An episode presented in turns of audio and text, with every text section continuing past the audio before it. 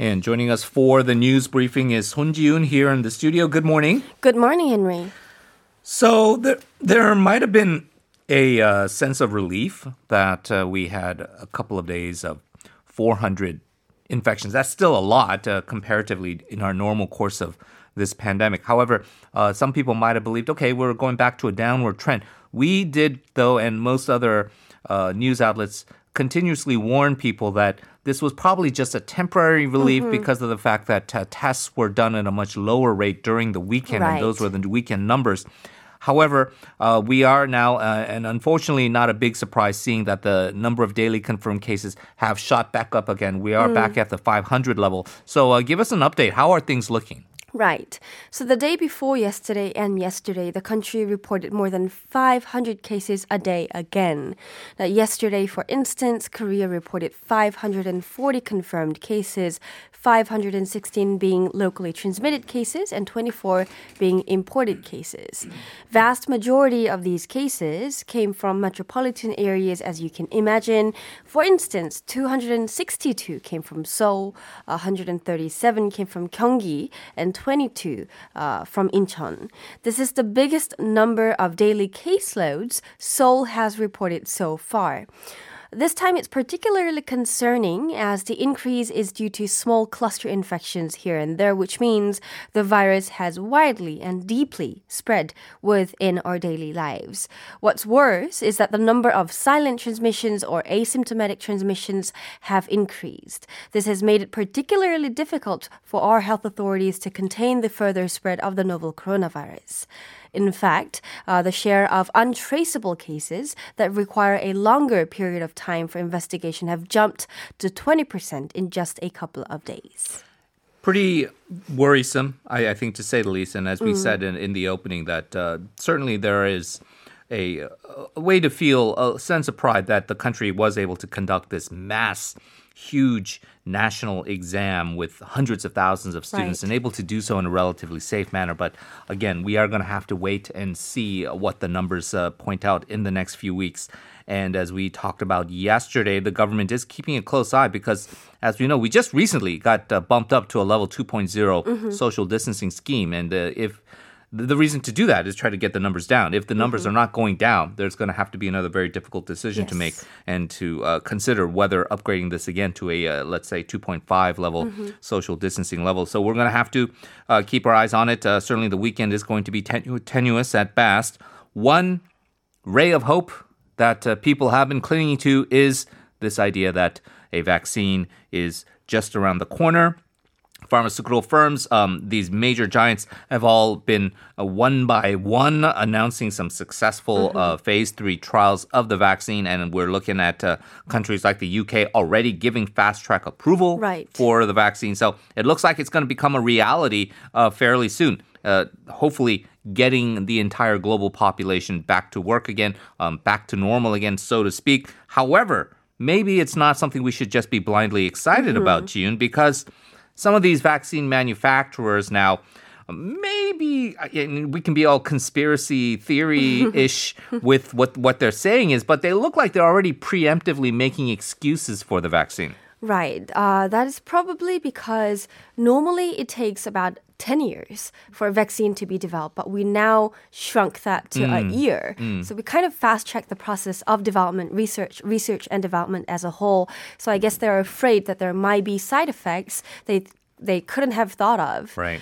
And like you said, countries like the UK and the US, Japan and Korea around the globe are rushing to secure as many vaccines as possible to provide their people the opportunity to stay safe and sound. And of course, Korea is no exception. According to the Korean government, the country has allocated some 360 billion won and secured some 900 billion won for COVID vaccines next year. So that is 360 billion won for this year and 900 billion won for next year. The government expects to secure vaccine shots that can be given to some 44 million people, which approximately is 85% of the entire population with this 1.3 trillion won it has secured for this year and next year. The government hasn't shared details as to exact timeline or the volume of supply yet.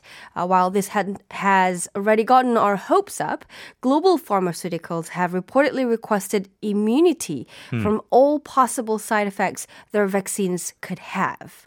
According to an official from the KCDA, such requests have been made to all countries, not just Korea. The official added that the KCDA and the Ministry of Food and Drug Safety will come up with a process to test and guarantee the effectiveness and safety of these drugs and will draw the best possible outcomes from their negotiation with vaccine providers. It's pretty easy. I think most normal people, unless they're very wealthy pharmaceutical company executives, that you see the pharmaceutical companies generally in a negative light, right? They're greedy. They charge these skyrocketing, ridiculous prices for potentially life-saving drugs, and we consider them to be a very greedy type of individuals and companies. But what they're trying to do here, potentially, although the PR of this looks very bad, is, as you point out, we're in a very unprecedented situation. Normally 10 years of development, and that is just to get to market a vaccine that we can consider relatively safe. That's been compressed very dramatically to less than a year here, plus the fact that, let's say, for example, if we had a development for an Ebola vaccine or some other vaccine for these other kind of coronaviruses or infectious diseases, those will be administered, but probably to a very small percentage of the population. We're talking about a vaccine where the scale of this is going to be, if it's effective, hopefully given to the majority of the world population to achieve some sense of global herd immunity. And so with that kind of scale, it's inevitable that there are going to be some problems that arise, and there are going to be people who will suffer some unfortunate side effects. And it's just a reality of this. And so what they want to do is trying to lessen their legal liability to that end, because you're going to have a few people who get sick and they're going to say, you know what, we want some class action against these guys. And so it's preemptive and it doesn't look good, but it looks like that's what they're trying to do to protect their bottom line. All right, let's turn to getting a daily update between the Justice Ministry and the prosecution. Tensions there, as we know, at its peak between Justice Minister Chumye's side and the Prosecutor General Yoon Seok-youl's side. Yoon, of course, we know, had his duties suspended over these allegations that are now pending a disciplinary committee. He has now requested a delay for this hearing to take place. It was scheduled for today, right? Yes, that was supposed to happen later today, but that took an unexpected turn. Well, perhaps Yoon can now take a sigh of relief for now. In fact, Yoon's disciplinary hearing was supposed to take place this Wednesday, the day before yesterday. However, the Ministry of Justice decided to push that back to this Friday, which is today. Following such an announcement, Prosecutor General Yoon demanded that the ministry pushes back the hearing even further, stating related laws that require a 5-day suspension or a grace period of at least 5 days since the day of the subpoena. Now, Yoon is claiming that his letter of subpoena arrived this Wednesday, and thus his disciplinary hearing can only happen on the 8th, that is next Tuesday, the earliest, and that the Ministry of Justice would be violating related laws if it pushes ahead with holding the committee today as scheduled. The Ministry of Justice argued that Yoon's claims have no legal grounds and that it can no longer postpone the hearing as it has already postponed once. The Ministry of Justice was pretty much determined on pressing ahead with the hearing today, but that all took a very unexpected turn when the president spoke out. Now, President Moon ordered the Justice Ministry to guarantee procedural legitimacy and fairness while conducting Yoon's disciplinary committee. Now, a couple of hours after the president's instruction, the Ministry of Justice announced that it will be postponing the committee to the 10th of this month, that is next Thursday, not because they were wrong procedurally, but simply they are complying with President Moon's request to guarantee the right to defense, as it said.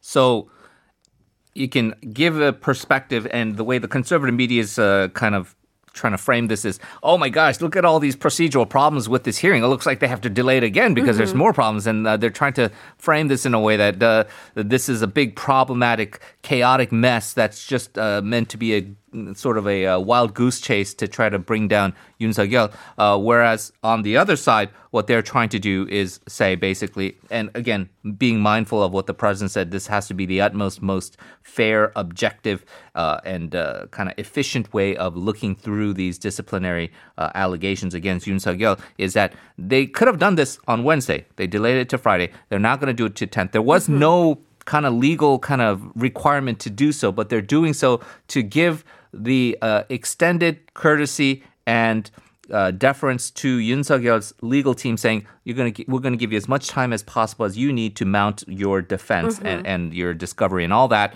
And so at the end of the day, whatever the result of this disciplinary meeting finds, whether you're guilty or innocent of dereliction of duty, whether you have to be fired or not, it's going to be where nobody can doubt that it's fair, and that's going to be sort of the principle driving behind that. So again, we thought today was going to be the start. It's not going to be. It's going to be over the weekend, so it's going to be noisy over the weekend for sure. Let's talk about the ruling DP. There has been some news kind of breaking with the DP chief, Lee Nak-yon, in regards to his top aide. But let's talk about what he has done as he's returned to work. He is trying to kind of speed things up and kind of gear up the ruling party's reform drive. Yes, so he's now back and he's determined. Yesterday was his first official schedule after returning from his 2-week-long self-isolation. And upon his return, he said, although patience is required when consulting with the opposition, sometimes determination is needed as well. He said the ruling DP has been very patient for a while, and he was talking about many legislative efforts, including the party's drive for the Independent Investigative Unit, when he said he was patient. Now, in fact, he said the party must tie the knot with the revised Independent Investigative Unit Act.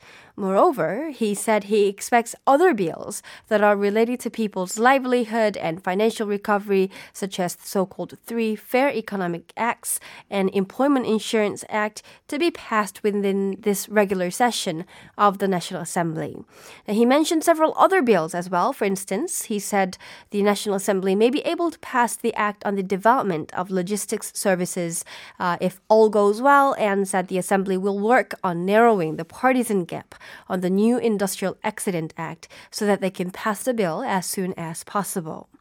Likewise, ruling DP chief is very much determined in passing as many bills as possible, especially the legislations on the party's reform drive during the coming plenary session next Wednesday, and that definitely includes passing the revised Independent Investigative Unit Act that we've been covering for several times, which will allow the ruling DP to finally move on with the whole nomination process and ultimately launch the unit within this year, hopefully. The revised law is currently being deliberated by the Bill Review Subcommittee. Well, a lot of things going on here. And as you say, there's been some speculative events that have taken place within the office of the chairman, Lee Nak-yon. And once things are independently verified, I think we should talk about that a little bit later on. Okay, we're going to talk about the economy now. And we know that if you are a stock investor, you're feeling pretty good about yourself because whatever you're investing in is pretty much going up in value. The Korean stocks recorded yet another all-time high yesterday. And what we're seeing now is how you've phrased this, a virtuous cycle, right? So the foreigners look at the attractiveness of the investment. They're buying up Korean won because the value is going up, and then more people are buying the Korean won, which in turn is strengthening the won even more. And this likely looks like it's going to continue this year? Yes, that is right. The Korean won sharply increased to an almost 30-month high against the U.S. dollar. The benchmark COSPI rose 20.32 points, or 0.76%, and closed at 2,692.22. The COSPI increased for 3 consecutive sessions, hitting as high as 2,704.02 towards the session's close. Now, foreigners have been leading this strong bull run on COSPI. As you said, it renewed all-time high closes 7 times times in the past 9 trading days. Now, this foreign buying spree for Korean won was mainly fueled by foreign investors' interest in the emerging market, Korea obviously, in particular, with the country's successful K-quarantine, while the U.S. dollar continues to weaken and, of course, the strengthening of the Korean won itself. In fact, the Korean won closed at 1,097.0 against the U.S. dollar, the lowest since June 2018. Experts believe that this, combined with the market's strong investment sentiment backed by the expectation for COVID vaccines, will likely keep this spree going for the rest of the year. So it seems like the Korean won is going to stay strong for some time. Yeah, so if you look at the numbers, 1,097, breaking that 1,100 won barrier, getting closer and closer to what we usually consider to be kind of one-to-one parity, right? Where it's close to 1,000 won per $1. And then so when you... Again, I think for people like you and I, when we make overseas purchases online, and then you think, okay, so that if I pay 10,000 won, that $10 item I can just get right away. And so it increases our purchasing power. And of course, it's a good thing for these stock investors as well as they purchase these various equities that are just continuously rising in value. It's a bullish sentiment, but again, things don't go forever. So I think buyer beware, especially if you are engaging in the markets. All right, let's turn to our next story. And this one's interesting because you did a little extra work for us yesterday by giving us that special report on the revisions to the laws regulating electric scooters and the loopholes that remain and some of the safety hazards that have ensued. And you and I both talked about anecdotes where we've seen kind of just really weird accidents just occur here. Now, I'm not saying that you are super powerful in your reporting and your voice is what leads to change in the country, but it seems like the National Assembly is very much mindful of those issues. And right, coincidentally, they have decided now to mend those loopholes and regulations, as you pointed out, very timely manner. Yes. I reported yesterday that under the revised law on electric scooters will be treated as bicycles, and anyone over 13 can now easily rent the vehicles even without motor vehicle licenses, and that it poses a lot of danger. And this revised law was supposed to go into effect this Thursday.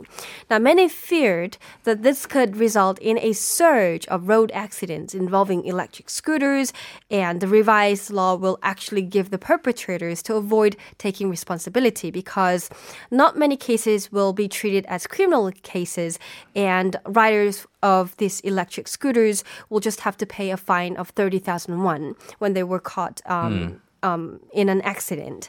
As I said, the law was supposed to go into effect this Thursday.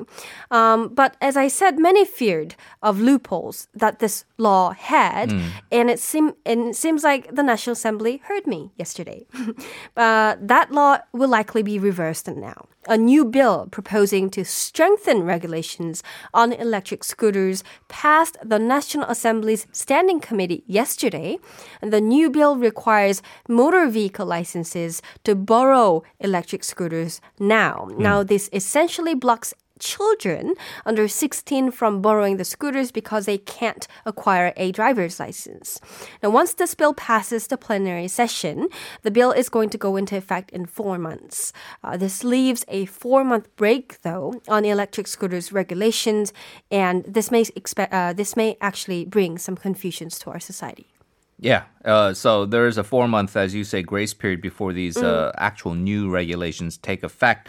I don't know how crazy the kids are, but they might be thinking, if they're listening to this show, yeah, I got 4 months, I'm going to ride as many scooters as possible and go crazy. But all kidding aside, it is something that is pretty commonsensical. I mean, you have a motorized vehicle. It's on the road. Anybody can pick it up and just take it. And if you don't have any skills in driving this, you really are putting your life at risk and you're putting other people's safety and health at risk. So pretty commonsensical. Looks like they did a job, and hopefully within this 4-month period, there isn't anything too severe happens as these regulations come into effect. And even more importantly, that there is a good way to enforce these, because it's going to be hard to check, do you have a license or not, or are you eligible eligible to drive or not and all that.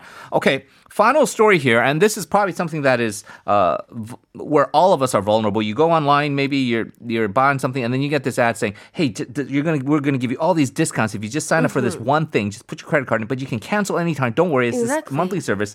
And you might do so because you're enticed, and then you're going to find out a year later that you've been paying for this monthly service all the time. That may no longer be the case, thankfully, because of some new rules by the Korea Financial Services. Yes, and I think this is very common. It had happened to me as well. I've forgotten about a subscription that I signed up for a test trial or a free trial, and then they end up charging me like $30 or $40 a month. Yeah. And it's even difficult to cancel because they would automatically sign you up into an annual subscription, and they will ask me to pay, you know, a withdrawal fee or someone. Yeah. And that is no longer going to be an option for these subscription services. They've been taking advantage of people's forgetfulness.